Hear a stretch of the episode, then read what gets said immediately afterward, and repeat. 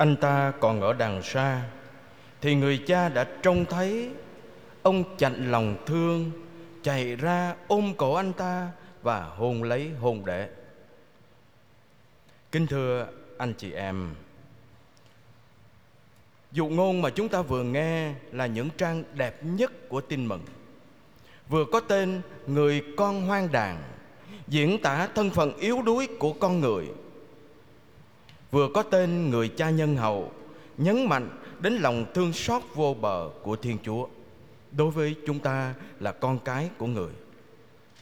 Hôm nay chúng ta chỉ suy niệm đôi chút về tấm lòng của người cha đối với người con hoang đàn mà cảm nhận lòng Chúa thương xót đối với chính mình trong bầu khí mùa chay thánh.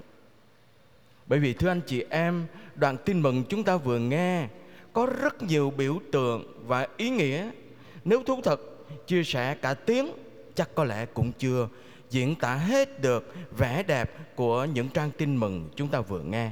Nhưng chúng ta chỉ dừng lại đôi chút để nói về lòng thương xót của thiên chúa dành cho mỗi người trong chúng ta.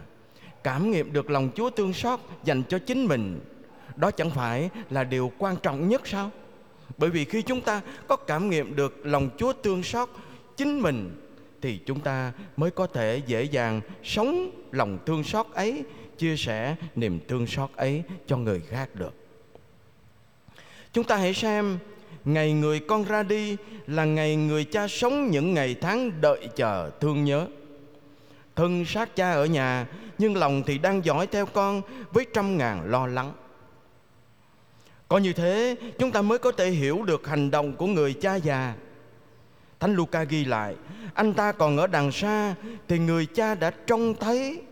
Ông chạnh lòng thương, Chạy ra, ôm cổ anh ta Và hôn lấy hôn đệ.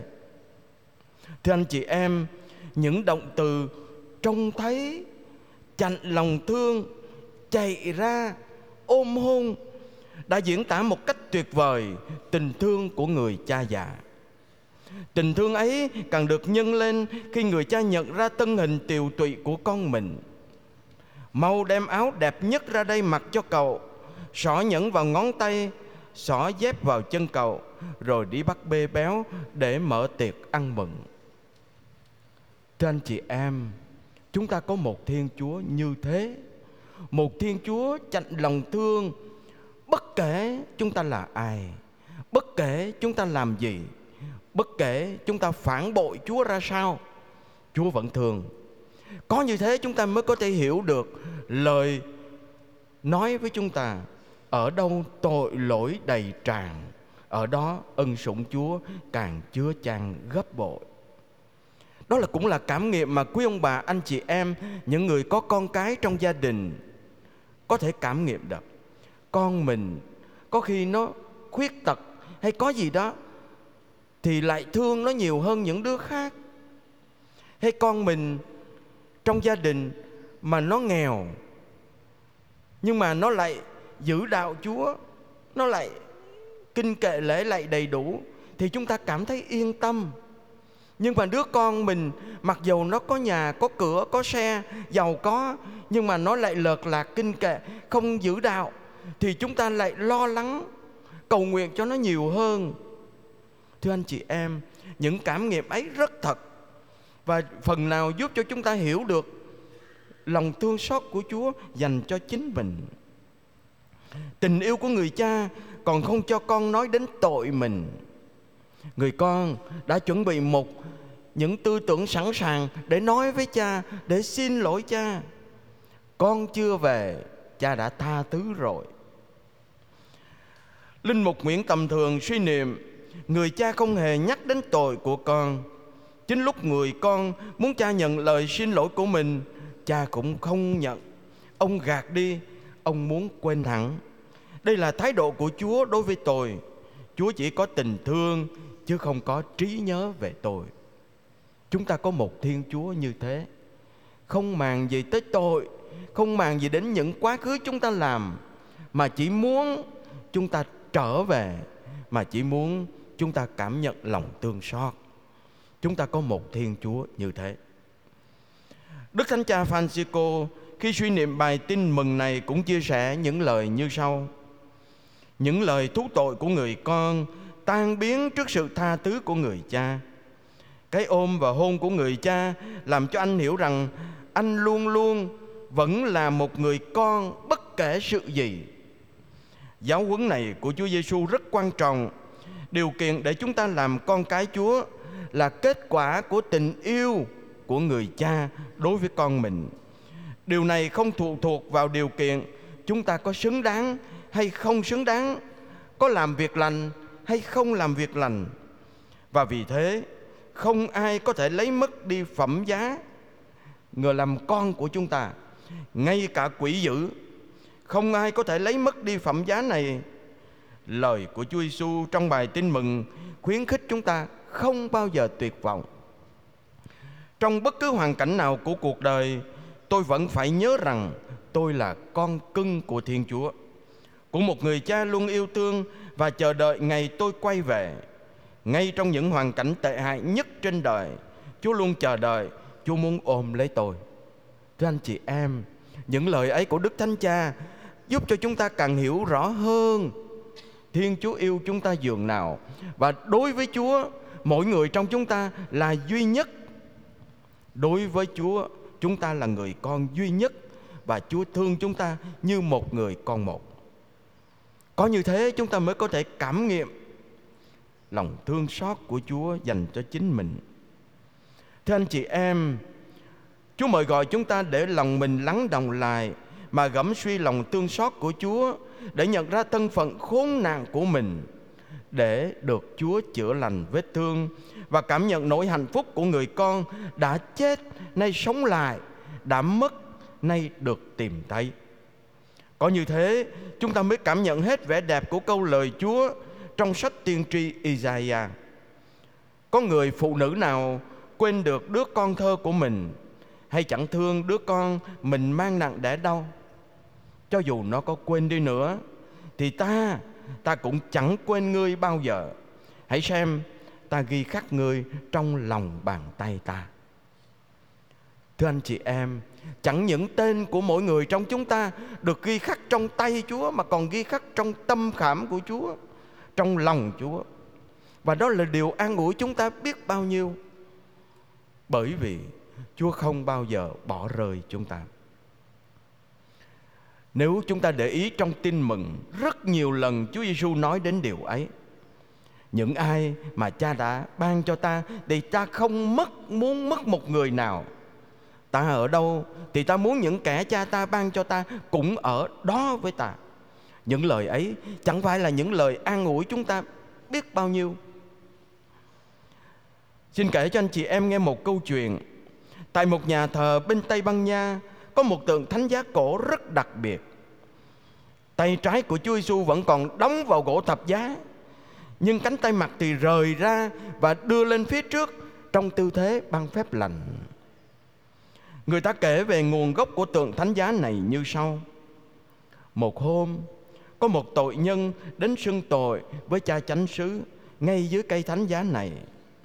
Mỗi khi giải tội cho một tội nhân có quá nhiều tội nặng cha xứ rất nghiêm khắc.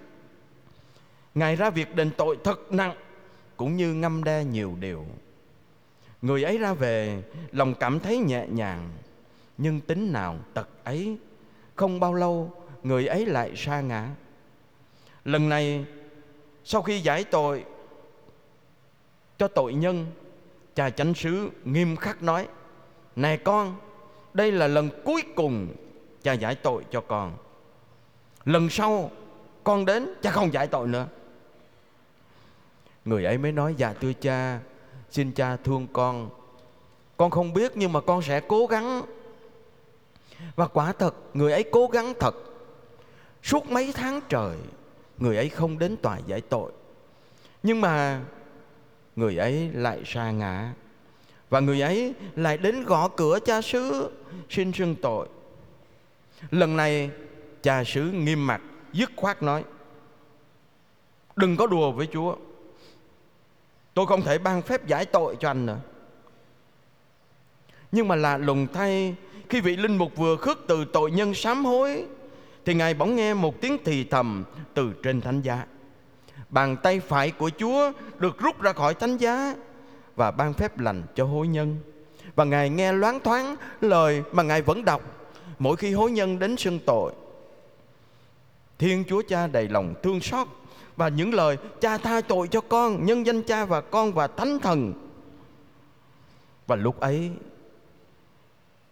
vị linh mục nghe tiếng của Chúa nói với mình Này con Chính ta là người đã đổ máu ra cho người này Chứ không phải là con Hãy nhớ điều ấy Thưa anh chị em Đó là câu chuyện Nhưng mà giúp cho chúng ta hiểu được Phần nào Lòng thương xót của Chúa. Và trong câu chuyện kể lại, Từ ấy Bàn tay của Chúa Giêsu cứ ở mãi như thế, Trong tư thế ban phép lành. Như không ngừng mời gọi con người đến Để ban ơn tha thứ. Du khách đến viếng tại Tây Ban Nha trong nhà thờ ấy, Nhìn lên thánh giá, Đều có cảm tưởng như ánh mắt của Chúa Giêsu nhìn mình Và nghe như có tiếng thì thầm, Ta không hề kết án con. Và nhiều người ta dường như người ta cảm nhận được lòng mình thật nhẹ nhàng, bình an khi ngắm nhìn Chúa Giêsu trên thánh giá với bàn tay giơ lên phía trước. Và rất nhiều người họ nói tôi đã được ơn khi nhìn ngắm Chúa Giêsu chịu đóng đinh trên thánh giá và tôi biết Chúa vẫn luôn thương tôi bất kể tôi sa ngã đến đâu, bất kể tôi tội lỗi lớn lao như thế nào, Chúa vẫn thương, Chúa vẫn muốn ôm hôn tôi. Và có như thế chúng ta mới có thể hiểu được những lời mà Thánh Luca diễn tả trong bài tin mừng. Anh ta còn ở đằng xa thì người cha đã trông thấy ông chành lòng thương chạy ra ôm cổ anh ta và hôn lấy hôn để.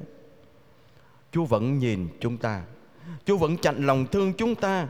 Chúa vẫn muốn ôm chúng ta vào lòng để ban ơn tha thứ, để giao hòa để cho chúng ta được mặc lấy lễ phục của người con. Một người con mà Chúa không bao giờ từ bỏ, Chúa không bao giờ chê, Chúa không bao giờ chối từ.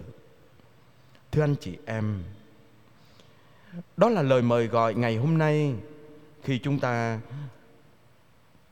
lắng nghe đoạn tin mừng Luca chương 15 được coi là những trang đẹp nhất trong tin mừng. Lạy Thiên Chúa đầy lòng bao dung, Xin giúp chúng con biết trỗi dậy mỗi ngày. Xin giúp chúng con cảm nhận được rằng Tình yêu Chúa còn lớn lao gấp bội tội lỗi của con. Ước gì mỗi lần vấp ngã, Chúng con biết trỗi dậy Để thấy mình mong manh, Thấy Chúa rộng lượng. Ước gì sau mỗi lần được Chúa tha thứ, Con lại thấy mình hiền hòa với anh em.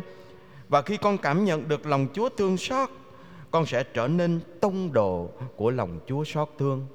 Và như thế, chúng ta có thể hiểu được căn nguyên cội rễ của công việc chúng ta làm. Caritas, bác ái, không gì khác là cảm nhận được lòng Chúa xót thương và chúng ta thực hiện các công việc mà Chúa mời gọi. Lúc ấy, tất cả những việc chúng ta làm sẽ trở thành phép lạ và lúc ấy nhiều người sẽ nhận ra dung mạo yêu thương của Chúa đối với chúng ta và đối với thế giới. Amen.